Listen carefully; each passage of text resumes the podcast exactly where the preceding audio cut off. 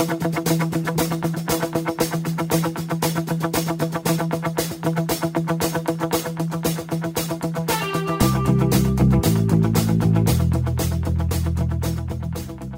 to the Natural Running Network. My name is Richard Diaz, and what I hope to do is introduce you to some amazing athletes and luminaries from the sports science community. And what has come to be expected, I'll provide some highly opinionated rants on all aspects of endurance sports and my current favorite, obstacle course racing. But before I get started, I want to give a shout out to Human Octane. If you're the kind of person who pushes the limit, then you've got to check out Human Octane Apparel. Training and racing apparel designed by OCR athletes, and these guys just get it.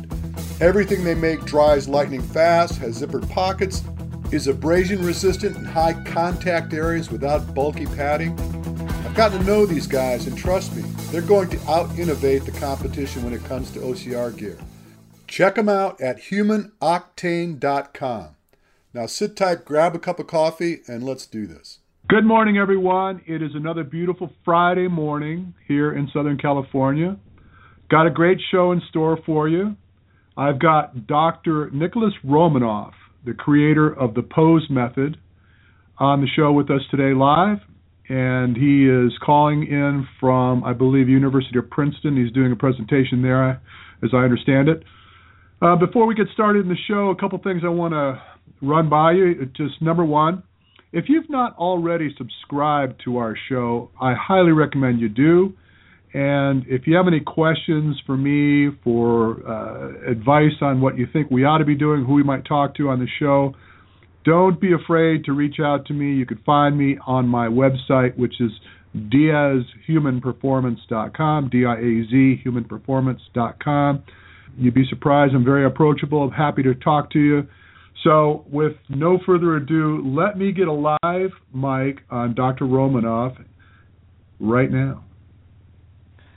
Good morning, Buenos Dr. Romanov. Buenos dias, señor Diaz. ¿Cómo estás? Muy bien. You know, you have been around the world, so I'm assuming that you're more than capable of speaking multiple languages. it's not much true, but uh, I do know some phrases, of course. Um, Yeah. yeah.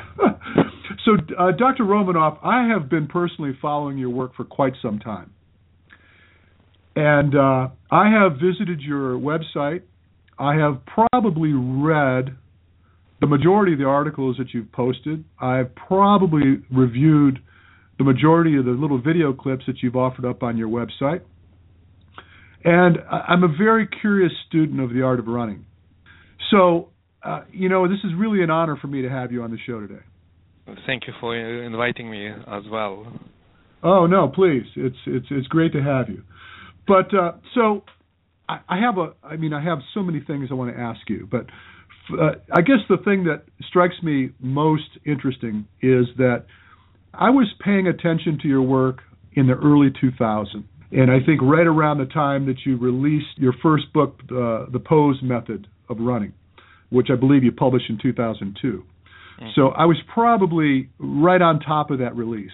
But I would think that you probably met with a lot of pushback at that time because the world at large, the running community, for the most part, were all heel strikers at that point in time. Is that true? Uh, quite true.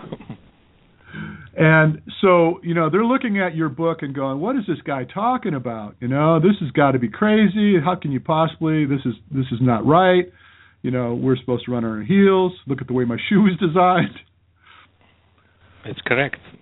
Uh, so I'm assuming that you know, again, you you you probably had to wade through a lot of disbelievers, and then Born to Run was released, and it's like an epiphany. Everybody all of a sudden was like, "Oh, well, geez, look at that. That makes perfect sense."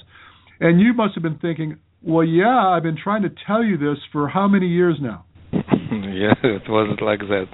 So it must have been uh, it must have been quite a, a quite of uh, uh, what am I trying to say a, a bump in your resurgency when when they released that whole thing and Dr. Daniel Lieberman came out with his findings on the benefits of running off the forefoot versus the heel strike. I bet you just sat back and just I don't know. I, I, you probably toasted them, haven't you? and uh, first of all, I was um, uh, quite relieved uh, that uh, there are people who do understand the essence of these things and uh, who uh, unintentionally support me. Even um, Chris McDougall was uh, the one guy who interviewed me, and he is a very prolific um, journalist and very good interviewer. Um, it, it, was uh, very much uh, helpful to me understand the other point of view because while he was talking to me about these problems, I I got a more clear idea why people are resisting. Even I did knew I knew about this before, but it became clear that society, while it's uh, evolving around some kind of problems, uh, they set up mind uh, as somebody um, who is a believer, you know, and running community becomes that kind of believer, you know, because uh, who set up this mind was, uh, uh, unfortunately, he was a very great man and a very incredible uh, in, uh, entrepreneur. It was Bill Bowerman. Yes. And before that, heel striking was not the issue at all. Uh, I yes. do understand. I and I know this because I I am from that era, and As in my I. time. Yes. Uh, oh, thank you. so, uh, contemporary guy. yeah.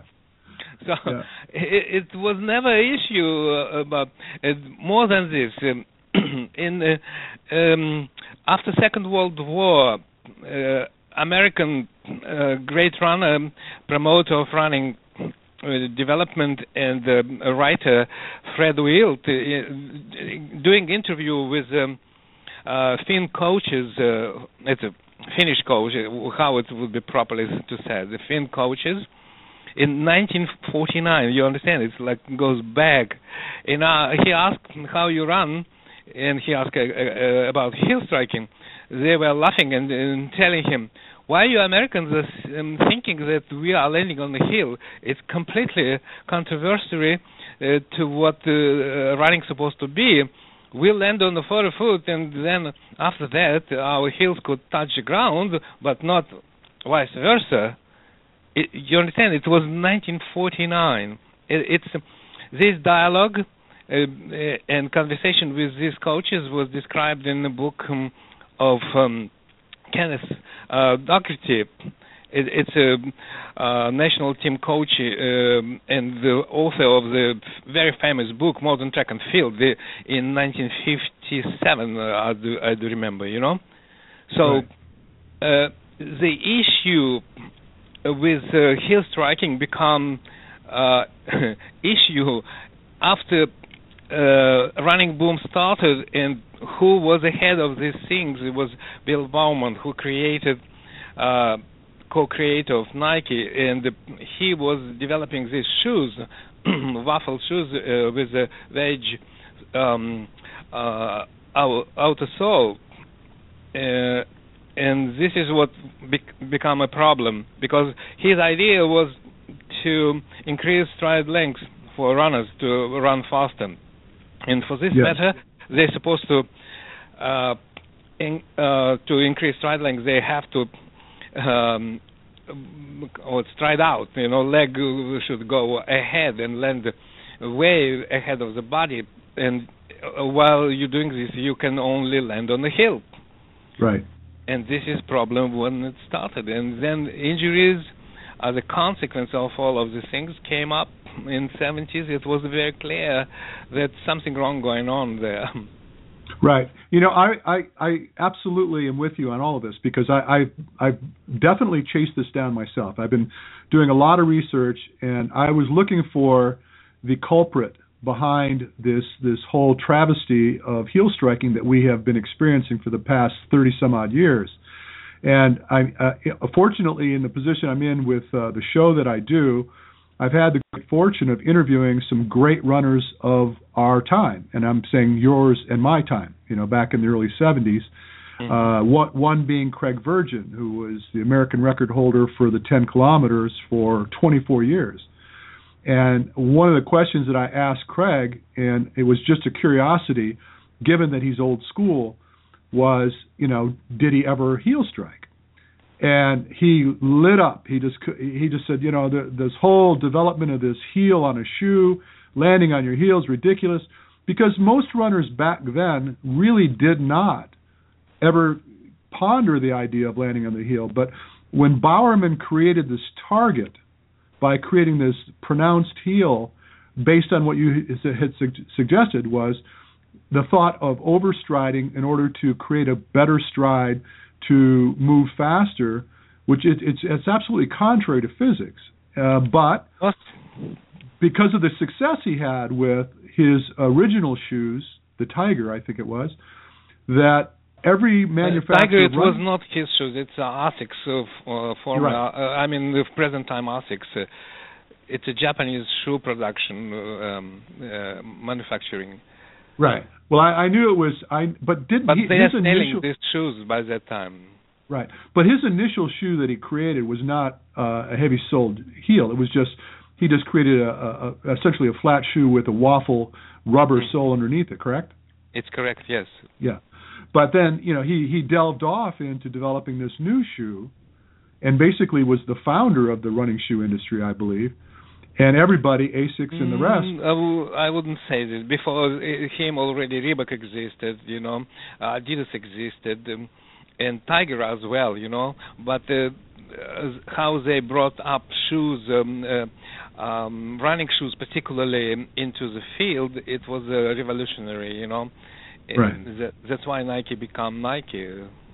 Well, I thought that again, you're you're you know you're there, you've been there, you know this.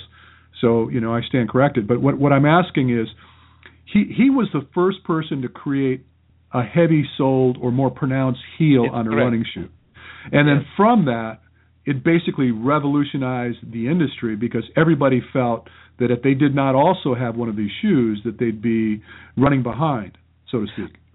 Yeah, it was attractive idea, but a deceptive idea, the, right. which attracted lots of people because it was so easy to think that you just put this kind of uh, cushioning heel um, uh, under your foot and the problems will be solved, but they never solved.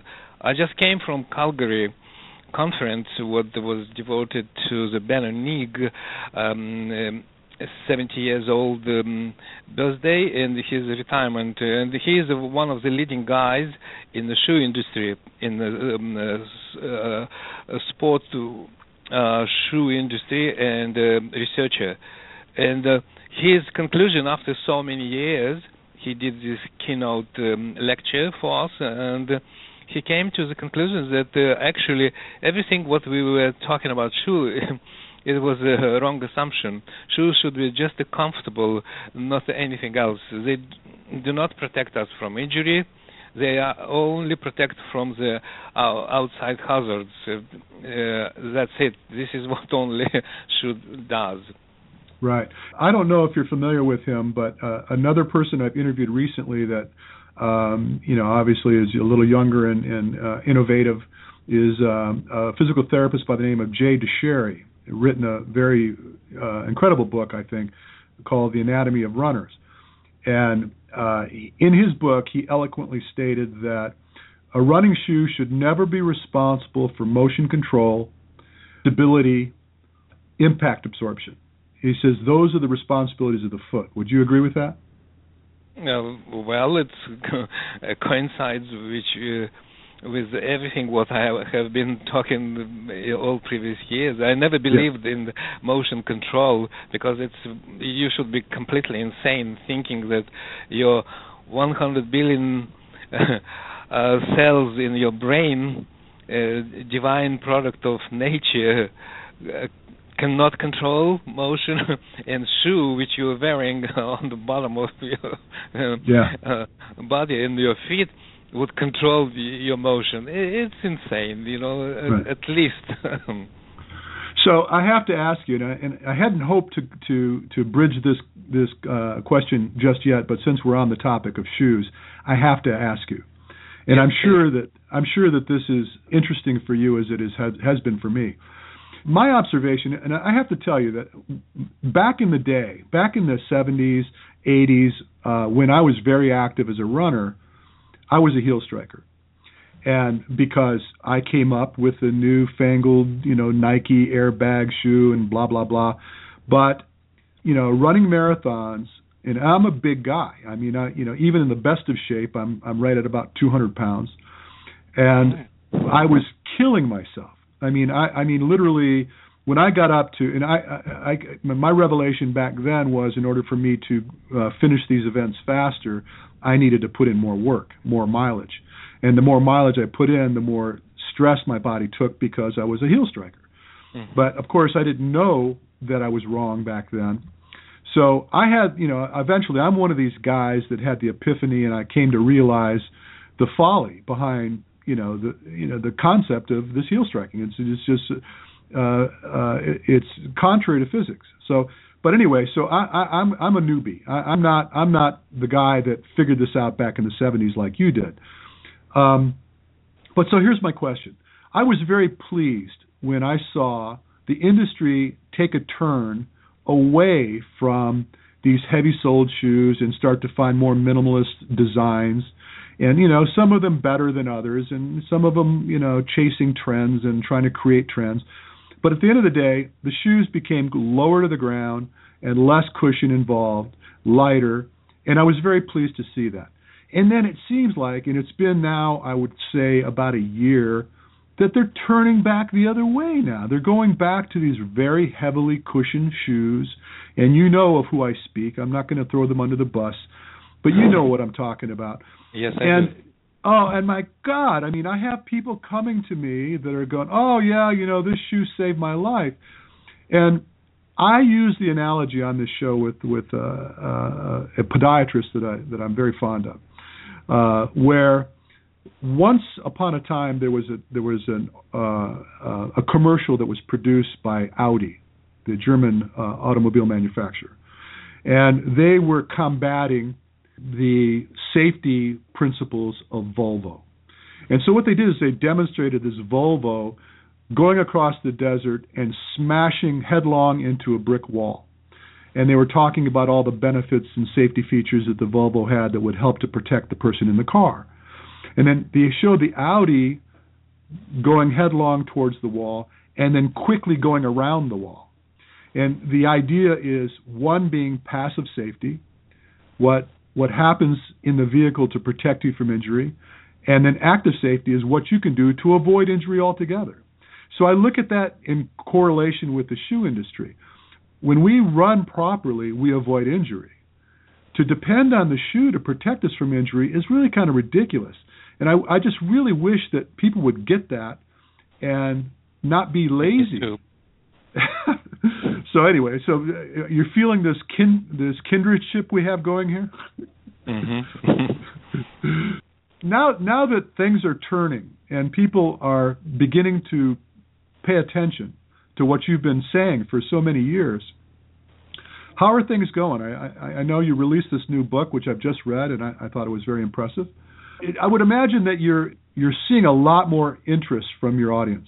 Yes, I do.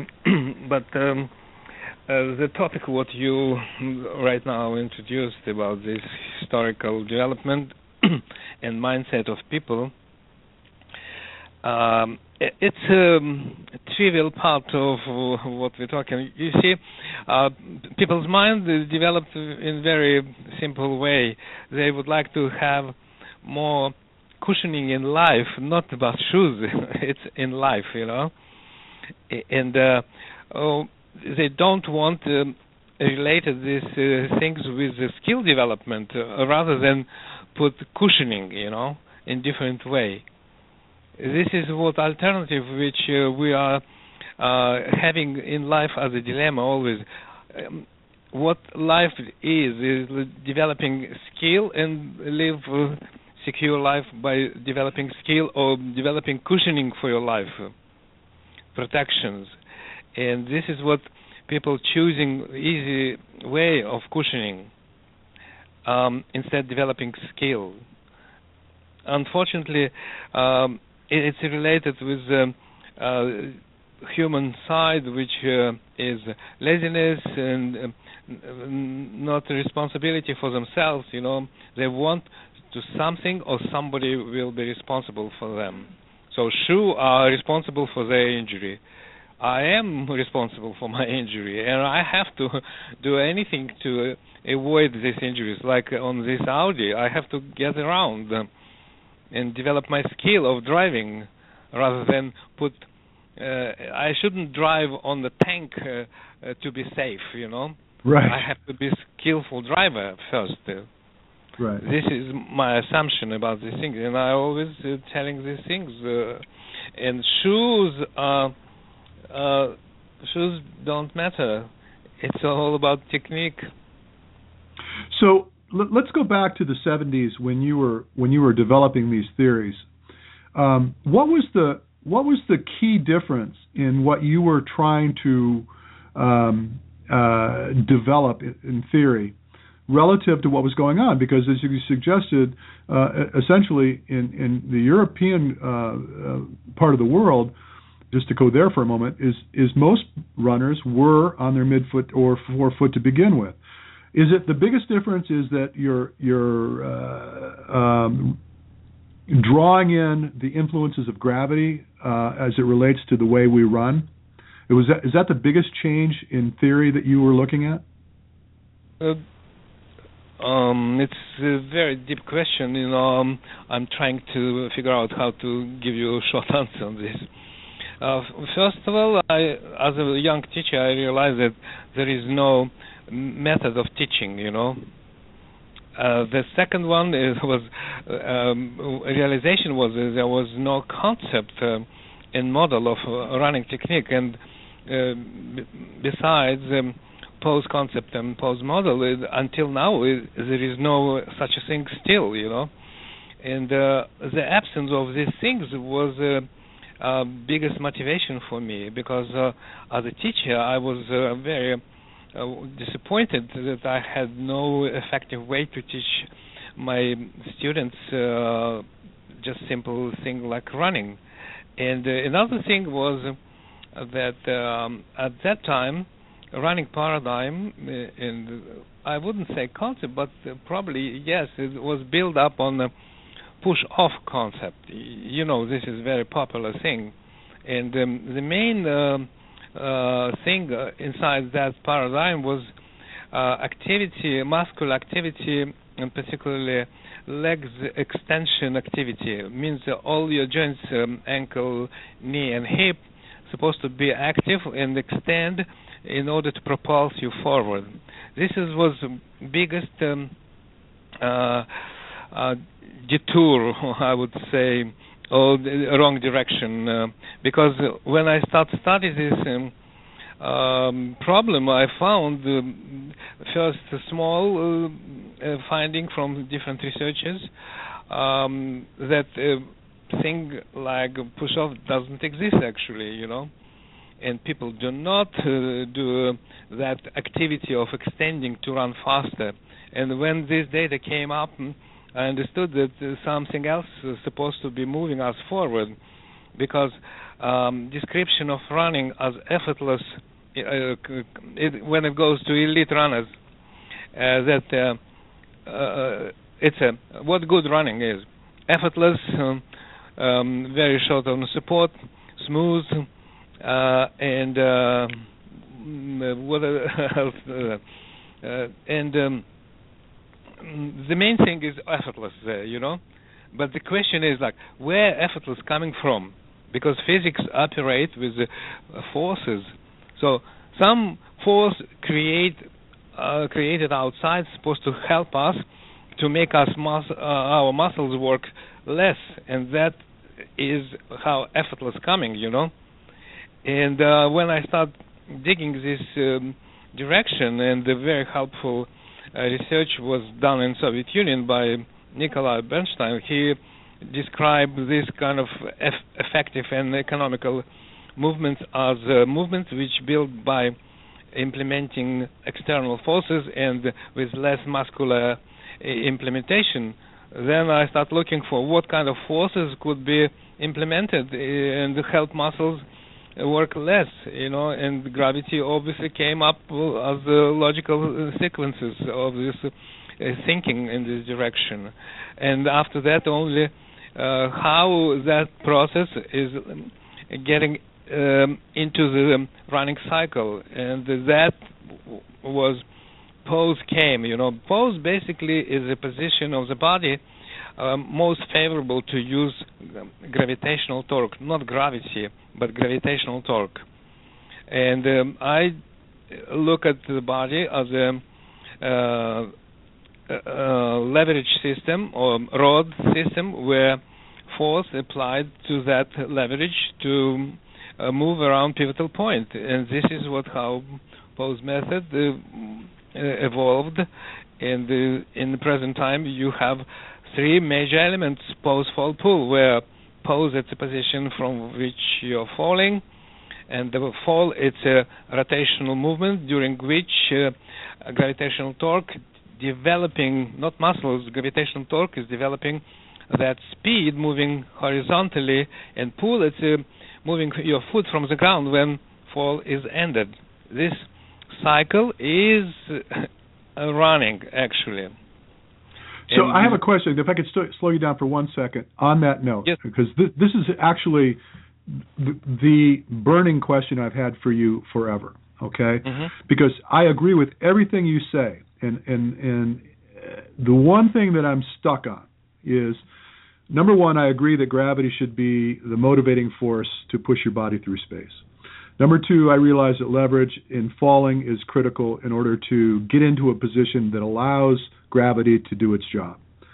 And obviously, what we want to do is we do not want to make contact with the ground ahead of our body because we're more stable and more capable of producing um, this this cycle of work when we land under center of mass. I don't understand the concept of pulling the heel up under the hip during the, the gait cycle. I do understand that there's an opportunity that exists from eccentric energy when we momentarily load our calf and Achilles as we make contact with the ground, which provides us with some some uh, elastic recoil, and that can assist us in our forward movement. But I didn't understand when you talk about be, looking for effortless movement why then would you suggest to raise the heel or engage the hamstring to raise the heel? Oh, um, it's good. It's easy to answer, but it's a little bit uh, long. Long answer will be. First of all, um, I'm not denying and never denied um, uh, elasticity forces, you know, which exist, uh, and uh, we're in full range using them. You know, uh, the pulling actually not uh, so much uh, appealing to hamstring. You know, hamstring will work you want or you don't want. When you're bending your uh, knee, hamstring is working. You don't need to tell hamstring anything. If I mention hamstring work for this matter, it was the reason only one. Uh, to shift uh, people's mind, a runner's mind, from that extension and using quads to do this work, you know, of uh, extension, and plus uh, to use quads and hip flexors to move leg forward. You know, it's only one reason because in pose uh, concept we we don't need to uh, emphasize these things so much. You know, it it was just necessary evil which we involved to uh, make contrast between what it was and what we are moving. At the end of the day, pulling it's just a direction of the foot coming under the hip into the pose position because pulling is it's a function only for one single thing to recover the pose you know and right. pulling happen over there together with elastic component and uh, directing the foot under the it's not all the way it never will be it never was it's only just uh, momentarily uh, directing foot going under the hip into the pose position. It's a very small amount of effort actually uh, to bring uh, that foot to the place where it's supposed to be. And okay. um, and nothing to appeal to hamstring for this matter actually you know because pose is more important than hamstring's work you know and right. i always was against any kind of involvement of mind uh, our conscience into any regulations of any muscles, you know, because it's not our business and we cannot do this effectively at all. Hamstring came only to shift our attention, you, you see, in yeah. controversy to what it was in heel striking. Right, and I, now I understand, and I and I, I feel better about this because, in, in, in my in my day to day, I work with uh, runners myself, and sometimes my cueing methods would be uh, uh, if you if an outside observer listening to what I'm saying, it might sound contrary to what I should be achieving, but the perception that people have when they move sometimes is very difficult. And I, in your book, you talk about this because what we think we're doing and what we're actually doing sometimes is very, very different. So I may uh, suggest to someone to do one thing because I know that by saying what I said to them, it would cue them where I need them to be, where in fact, what I asked them to do specifically was incorrect. Does that make any sense? Uh, so, for example, I, I might tell someone to run on their toes. And the reason I tell them run on their toes is because their perception is that when they think they're on their, their forefoot, in fact, they're still on their heel. So I. Yes, it's. Um, I am not uh, in um, into this uh, because um, perception is a very important thing, and sometimes uh, I guess you, you can use controversial thing and put uh, people um, over range what it's supposed to be to make proper movement. It's happened uh, in many uh, in many times uh, with coaches. They use this in practice, um, but telling uh, that on the toes, nobody can be on the toes. You know, uh, toes anatomically designed uh, for no, only regulation of the uh, balance, but not holding body weight. You know. Right. No, I, I totally understand. Yeah. And then the um, notion of the forefoot, midfoot, and heel striking, it's very arbitrary in our field, and the if you look in any anatomy textbooks, you know it's very clear what is mid midfoot. It's it's a five tarsalis bones, not anything else. Uh, forefoot uh, actually it's a phalanges, uh, five phalanges, and plus toes. Uh, and why people uh, until now um, referring uh, to the midfoot, I don't know because um, I fall into the in my first book I fall uh, I I fall into the, that mistake as well until I look at this English version of these things and I understood that it was a wrong um, uh, direction was uh, given for people. I, I don't know where it's coming from, but uh, we have to correct all together, you know, and um, understand that people could be only either on the heels or on the forefoot.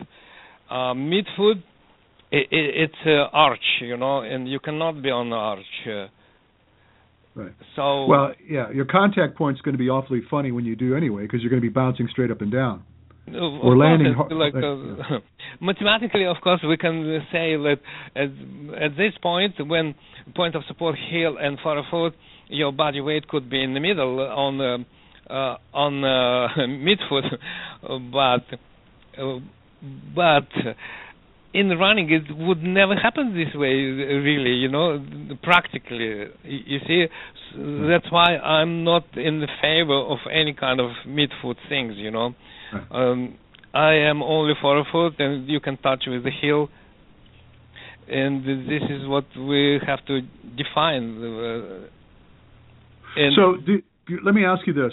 In the course of the gait cycle when you're running and obviously we're making contact forefoot first uh, do you do you recommend to your students that that as part of this gait cycle they allow their heel to make contact with the ground, or do you look at that as not that important? To me, I would think, and this is just you know a lay coach, let's call it.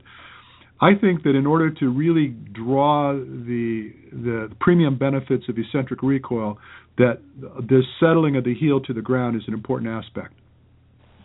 Um, there is no controversy actually. You know, uh, uh, unless um, body weight was put uh, on the heel, uh, then touching heel with uh, uh, touching heel to the ground, it's not the crime. You know, this is what I consider and.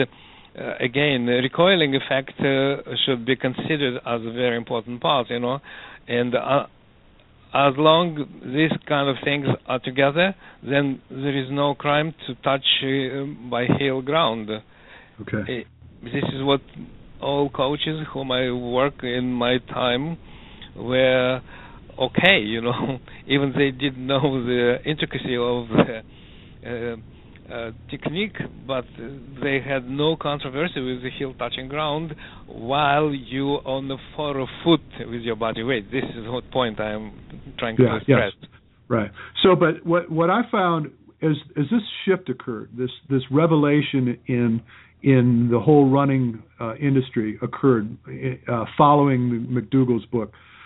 You know, and then the uh, the, the Vibram five finger shoes were were a really big hit.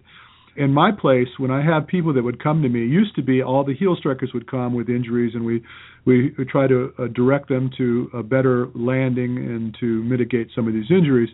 But then the new guard of injuries started to appear, where we're seeing uh, uh, metatarsal stress syndrome, plantar fasciitis, things like this, because these people evolved away from a very cushy shoe to this very minimal five, five finger setup, and their consideration of trying to get on their midfoot, they would use more of a sprinter's technique in their running, where they never allow their heel to get anywhere near the ground and put a tremendous amount of stress on their calf Achilles and then their um, their metatarsals, and they would they would evolve into the opposing set of injuries.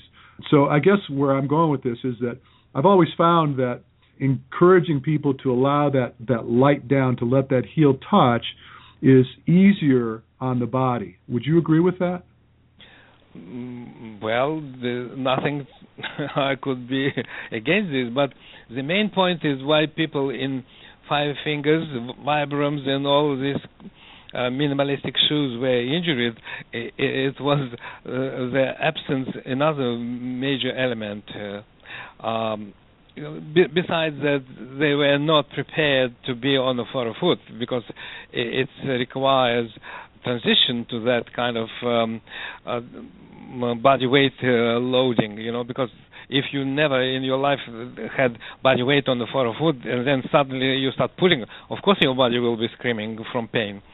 But another thing is again goes to the technique. Um, it's done uh, research by uh, Martin Shorten. It's a Nike guy.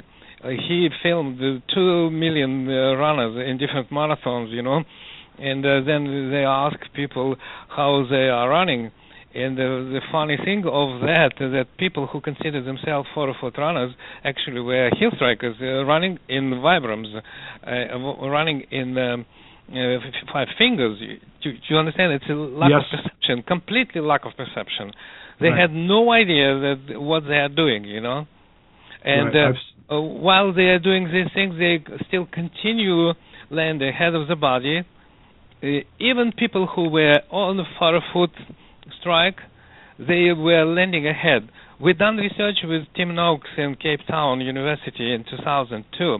In 2004, we published an article in American in College of Sports Medicine. It was uh, uh, proposed method reducing uh, uh, knee loading, eccentric uh, knee loading article. It's quite quoted article uh, in our field, and I did work on this thing. And what we found in the, our all participants we just took uh, all shoes off, you know, and all of us, all the three groups, uh, forefoot heel strikers and pose runners, were barefoot, and we found the same thing.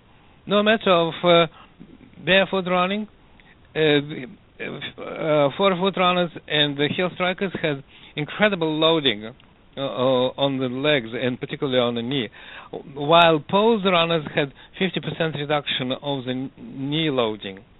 this is a fact by itself is telling where the problem is laying. So uh, we're coming back to the same point. Technique is more important than shoes, you know. Absolutely. and uh, it, uh, this is what Benno Nigg came Professor Benno Nigg came to conclusion after all his life in this uh, uh, sports shoe industry, researching all these things. You know, one of the topest guy in this field. He told, shoes is not related with injuries. Shoes right. are just the, for the comfort uh, for the runner. You know. And what we have trend right now with uh, coming back with uh, thick soles shoes, it, it's um, again coming back to security. People would like to have security cushioning, so we have no hope of reduction uh, problems, uh, injuries in running, as as long people will be relying again on the shoes, you know. Right. So just just to be clear on this point, and uh, you know, for for a matter of record, while I have you on the line here, would you agree that by sticking this tremendous amount of soft material beneath your foot, that would not really mitigate the potential for injury. Of course not. Uh, All right. I just you know just for, for, the, just for the audience, just for the yeah. audience sake. You know, I'll I, give you an example. Um, um, Richard, if you're driving very expensive car, Ferrari instead Chevrolet, does it mean that you will be uh, more safe uh, in, in, your driving, or you will be relying on your driving skills on that matter? Right. Well, again, I, I, I, I absolutely agree with you. I just love to hear you say it because, uh, you know, I run into it all the time, and and uh, I've had people, you know, send me these shoes, and they're, oh, you got to try these, and blah blah blah, and I'm like, well, wait a minute. You know, what about all the afferent information we're supposed to be trying to obtain from the ground? And don't we muddy that information by putting all that material between us and the ground? And because that seems to just just go against uh, the whole concept here. And uh, and so whatever. I, I just enjoy hearing you say it. So I got another question for you, a little bit off topic, but in the same grain. Are we talking about things, ladies? yeah, and all the things, all the things that I've I've read uh, of yours uh, or video uh, watch videos of yours, you never talk about metabolic consequence of work. I mean, you don't talk about heart rate. Do you have any feelings about heart rate, or is it just something that that's just you you know you don't you feel like that's outside the scope of what you're trying to do? Or to explain to me what what that's all about. If you are not fall in love, uh, everything okay with heart rate? no, I'm just I'm just I'm just saying. That, of course, it's important, uh, Richard. This is no question as or like doubt that it's very important, and there are tremendous amount of research done in this uh, direction, and. Um, um, since uh, work, um, it's the first science work basically in in heart physiology from 50s from uh, Gerschler and Reindell um, uh, two um, uh, uh, German scientists from Freiburg University who developed interval training system where they devoted this to workout design, which increase the uh, um, strength of the heart. Uh, it, everyone understood that it's an important topic and we have to follow. And then Heart Monitor, uh, when they came up uh, for the use, we saw so much benefits of these things. And then VO2max um, uh, concept with uh, uh, um, anaerobic um, threshold concept came up uh, and implemented into these things. All this together gave us incredible good information. Uh, what it's supposed to be, and obviously it gave us to edge um, of which level of intensity on your metabolic uh, systems we have to work on, you know, and people usually overdo it, these things. One of the biggest problem in endurance sports is that people overdo, overtrain, and the most uh, overdo it goes exactly on the cardiorespiratory system. And this is what we have to be very clear. Where the edge of that kind of load, we have to go and what we should not do. Yeah, good. So I, I, I again, you've you've you've made my day. So uh, you know, because I, I've, you know I've been involved in uh, clinical diagnostics of uh, heart rate response for training for the past 18 years, and I'm very much an advocate. But um, so I wanted to hear it from you, and I, am glad you did that. Now I have your son is uh, on the other line, and uh, again, this is interesting for me. You know, I know that you're, you're you guys are doing some work with the, the U.S. Army and uh, he's going to help shed some light on that. And I should I should share with you, my son is also in the army and and uh, at this very moment and has been serving proudly for the past six years, and he's involved in special ops and and uh, so. Um, and quite frankly, I'd love to be spend more time with him, helping him run better. But let's get your son on the line. I want to I want to hear what he's got to say. Good okay. morning, sir. Good morning, Richard. How are you? I'm doing tremendous. So, sh- shed some light on some of the work you guys are doing with the Army and, and their physical therapy. Sure, sure.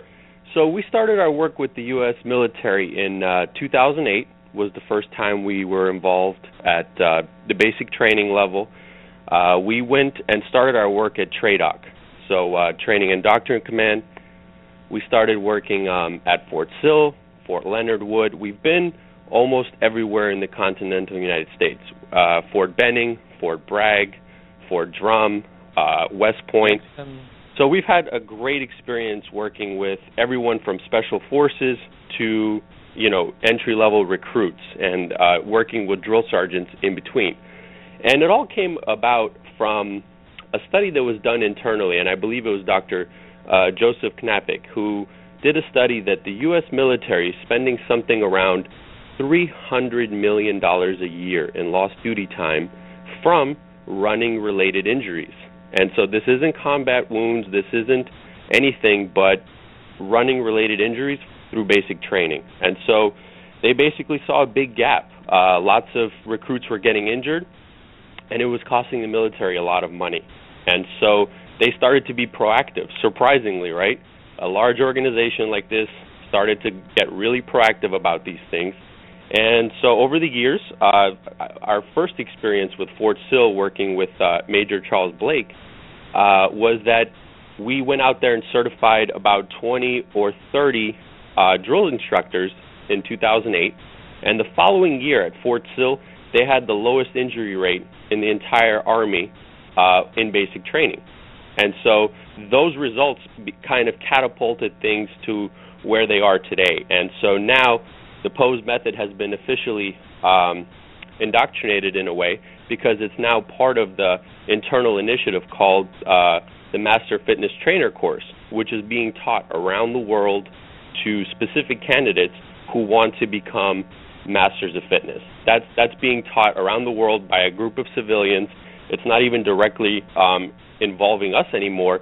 They are teaching the pose method to others and it's it's having tremendous results. The feedback is fantastic, and uh, the U.S. Army now officially uh, has Pose Method by name as their uh, standard of choice. It's it's just a fantastic success we've had, and the feedback has been tremendous.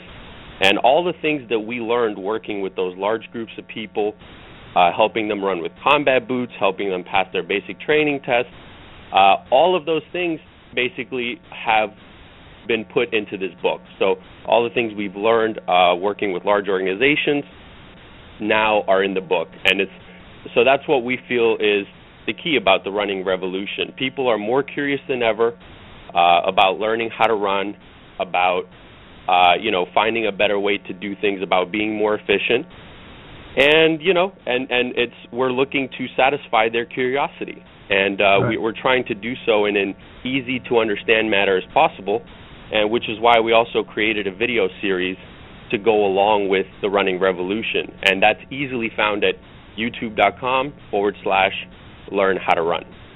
Yep, cool. Now I'm I'm actually looking at the book right now. I, I read it prior to our our conversation, and um, it's a good piece of work. I, I, I uh, the running revolution. Uh, is is it been released yet? Is it out? No, uh, the book will be released September 30th in bookstores okay. everywhere. Okay, so it's coming up in the next couple days. Yeah, so it's a it's a good piece, and and listen, I get I read a lot of this kind of thing, and again, I I read the initial book, and this is far and away better, obviously, than the first, and that's I guess that's evolution, right? But uh, I'm I'm pleased to hear that you guys are involved in helping the troops improve their their training and minimize their injuries. I mean, they got enough to contend with. I I know that. Uh, my son has always struggled with his running, and I shouldn't say this because I'm sure in your case it's different, but it's really hard to teach your son. You know, he's got to learn from somebody else. I, I would say case, that still holds true even for me. yeah, but anyway, I, I've been preaching to him forever. You know, and and uh, even in shoe selection, when you know what what gets popular, and I'm trying to convince him that for all the reasons we've been discussing, what he ought to be doing but anyway, for whatever it's worth, I hope he has a chance to listen to this because it'll be it'll be good for him. Geez, what else do we have here? Um, what what's uh what's what's on new, new on your plate? What do you guys aside from the work you're doing at the very moment? What's big in the next uh, six months for you guys? Well, aside from Dr. Romanov's book tour, I would say, uh, which will be all around the United States. Uh, that's that's going to preoccupy the next uh, month and a half for us. We're going to be uh, doing a lot of uh, shows nationwide. We're going to be meeting runners around the U.S. and you can probably find our schedule on our website. But beyond that, um, honestly, the first part of next year is a big focus of ours is going to be working uh, with physical therapists. So the physical therapy community has loved what we've been doing for the last six or seven years, and and it's kind of naturally progressed to that. And and you know, it's nothing that we even tried to facilitate. It's it's very fascinating how these things kind of just work out this way. And so, given that pose method is so scientifically based, I think our programs appeal to physical therapists. And so, what what ended up happening is uh, the work that we've been doing and the science studies and things like that, and now that our certification courses also have CEUs for uh, physical therapists, for athletic trainers. So now that we have all those things in place, uh, we just have such tremendous interest uh, from PTs looking to uh, identify injuries before their clients get injured. And, and specifically, we're working with a group in the Midwest um, called Accelerated Rehab, and we'll be working with them in Chicago in the next week or so. And they have over 300 locations in the Midwest. They have over 1,200 physical therapists and they are, they are just loving what they've seen on the initial test. We've been working with them for about a year now, and they love what they're seeing. Uh, their their physical therapists are able to put on classes. It's a very uh, progressive program. Can you imagine going to a physical therapist before you have a problem? You're actually going there to make sure you don't get injured. It's it's a it's a phenomenal uh, uh, idea, and I'm you know I'm very glad that uh, we have such an impact on PTs. And the reality is um, now that these programs are being started, um, it kind of it's it's a resource for people because before where would you be able to turn to? You know if you go to the local store uh, whether that's a shoe store a lot of times those sales clerk are not really doing in-depth video analysis. These these are usually you know just surface level hey you know your gait looks like this and uh, hope you do this and maybe buy this shoe. Now you're having a physical therapist and there's an inherent trust there. These people know anatomy they know your skeletal structure they're going to evaluate you not only from a biomechanics standpoint but they're also going to make sure you're not even injured to begin with so it's just it's a phenomenal thing that's happening and and that's going to be a huge focus for us next year yeah i could tell you that that one of the things that i've done over the past 6 or 7 years is provide gait evaluations for runners and commonly, the way this all comes about is through injury. They seek me out because they're frustrated with the type of uh, interventions that they've been facing. So, for example, the cycle would be overuse injury, knee problem, shin, back, whatever it might be. See the doctor. Doctor sends you to physical therapy. The modalities that they use to reduce the inflammation, get rid of the pain, put you back on the road, make the mistakes again. I know you know this, right? So we have been very successful in helping people to change the way they approach their running so that they don't reoccur these injuries. And uh, so I, I, you guys are obviously on a greater scale, much broader scale, and I, I applaud you for the work you're doing because it's important. And I think it's also important that in the in this cycle that we find a way to bridge the gap through the the, the medical community, the the physicians, the orthopods, and what have you, where they rather than just refer you straight away to a physical therapist, at least refer you to someone that can uh, identify specifically what is causing the injury, so that you can get a you know get a handle on the solution rather than just going through all this pain relief. Would you agree with that? Absolutely, a hundred percent. And I think yeah. and I think I'll let Dr. Romanov you know touch on some of those things to finish things off. But one thing I wanted to mention, Richard, is I think the fascinating thing that the thing that really you know was the home run for me many years ago when when all of this finally settled in my head and uh I began to work with my father full time is essentially I understood that the pose method at its essence is not an opinion, it, and that's what and it just struck when it struck me. I really it really hit home. It's not an opinion. Dr. Romanov analyzed thousands and thousands of runners, and what he did was not look for the differences in their running. What he did was try to find what we all do the same. So the truth is, all of your listeners, everyone you could ever see running, has the elements that Dr. Romanov describes. Everyone will go through the pose position, everyone will fall forward, and everyone will pull their foot from the ground. Now, there are other elements you can add on top of that that'll make you less efficient, that'll maybe overwork certain muscle groups more than others, but you can't avoid doing those three things. And I think that's why the medical community has supported us so much because this isn't a guru and his opinion.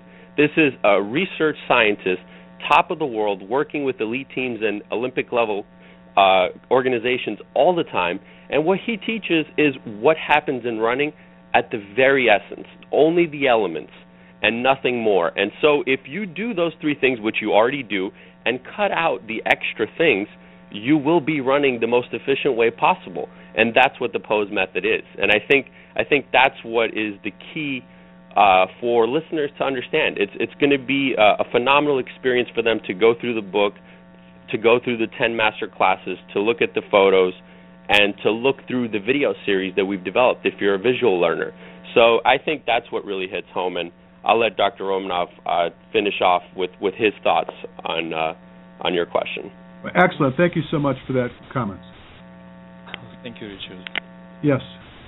Um, I have nothing to add to what Karen already told. it's quite uh, fulfilling every single thing what you could say. I would I would only say that I'm happy that somebody uh, so well understood and brought up to people in a very clear way what I would be mumbling and rumbling around one hour. so I, okay. So here's a here's an easy question for you when will you be in Southern California? Yeah, we will be uh, in the beginning of October. Uh, we, we, have uh, from October 1st probably we will be in South California. If you are you know, you know, inviting me again, I will come over. yeah, well, I think I think we should I think we should at least uh, uh, meet. I'd love to meet you and, and meet your son and, and you oh, know share some thoughts. Richard, it would be my pleasure. Okay, well, um, let's make a point to uh, to uh, uh, have your your people give me a communique. Let me know where you are, and let's see if we can't make that happen.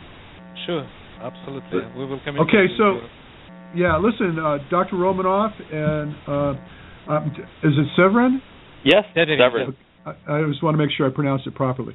I enjoyed both of you guys coming on. I I, uh, I think you're doing great work. And I highly recommend the book. It's The Running Revolution. It'll be out September 30th. I'm sure you can find it most everywhere. And uh, I hope people uh, gathered some information from this that's going to keep them from, you know, the travesty of, of pushing themselves into their heels and jacking themselves up over and over while they're trying to enjoy their running. So look, you guys have a tremendous weekend, and uh, don't don't work too hard. I, I know it can get a little crazy. um, it's almost impossible to fulfill your request. All right. You guys have a great weekend. Thank you. Thank you, Thank Richard. You Thank you for having us on. Us. It was a pleasure, no Richard. Uh, looking you forward bet. to seeing you. All right. Thank you. Okay. Bye bye. Well, friends, it's time to bring another show to a close. Be sure and tune in to us next week. We've got a lot of great content in store for you. I want you to tell your friends to check us out. You can always find us on Facebook. Simply go search the Natural Running Network, drop us a message. I'd love to learn more about you and the things you do. And until then, you have an amazing day.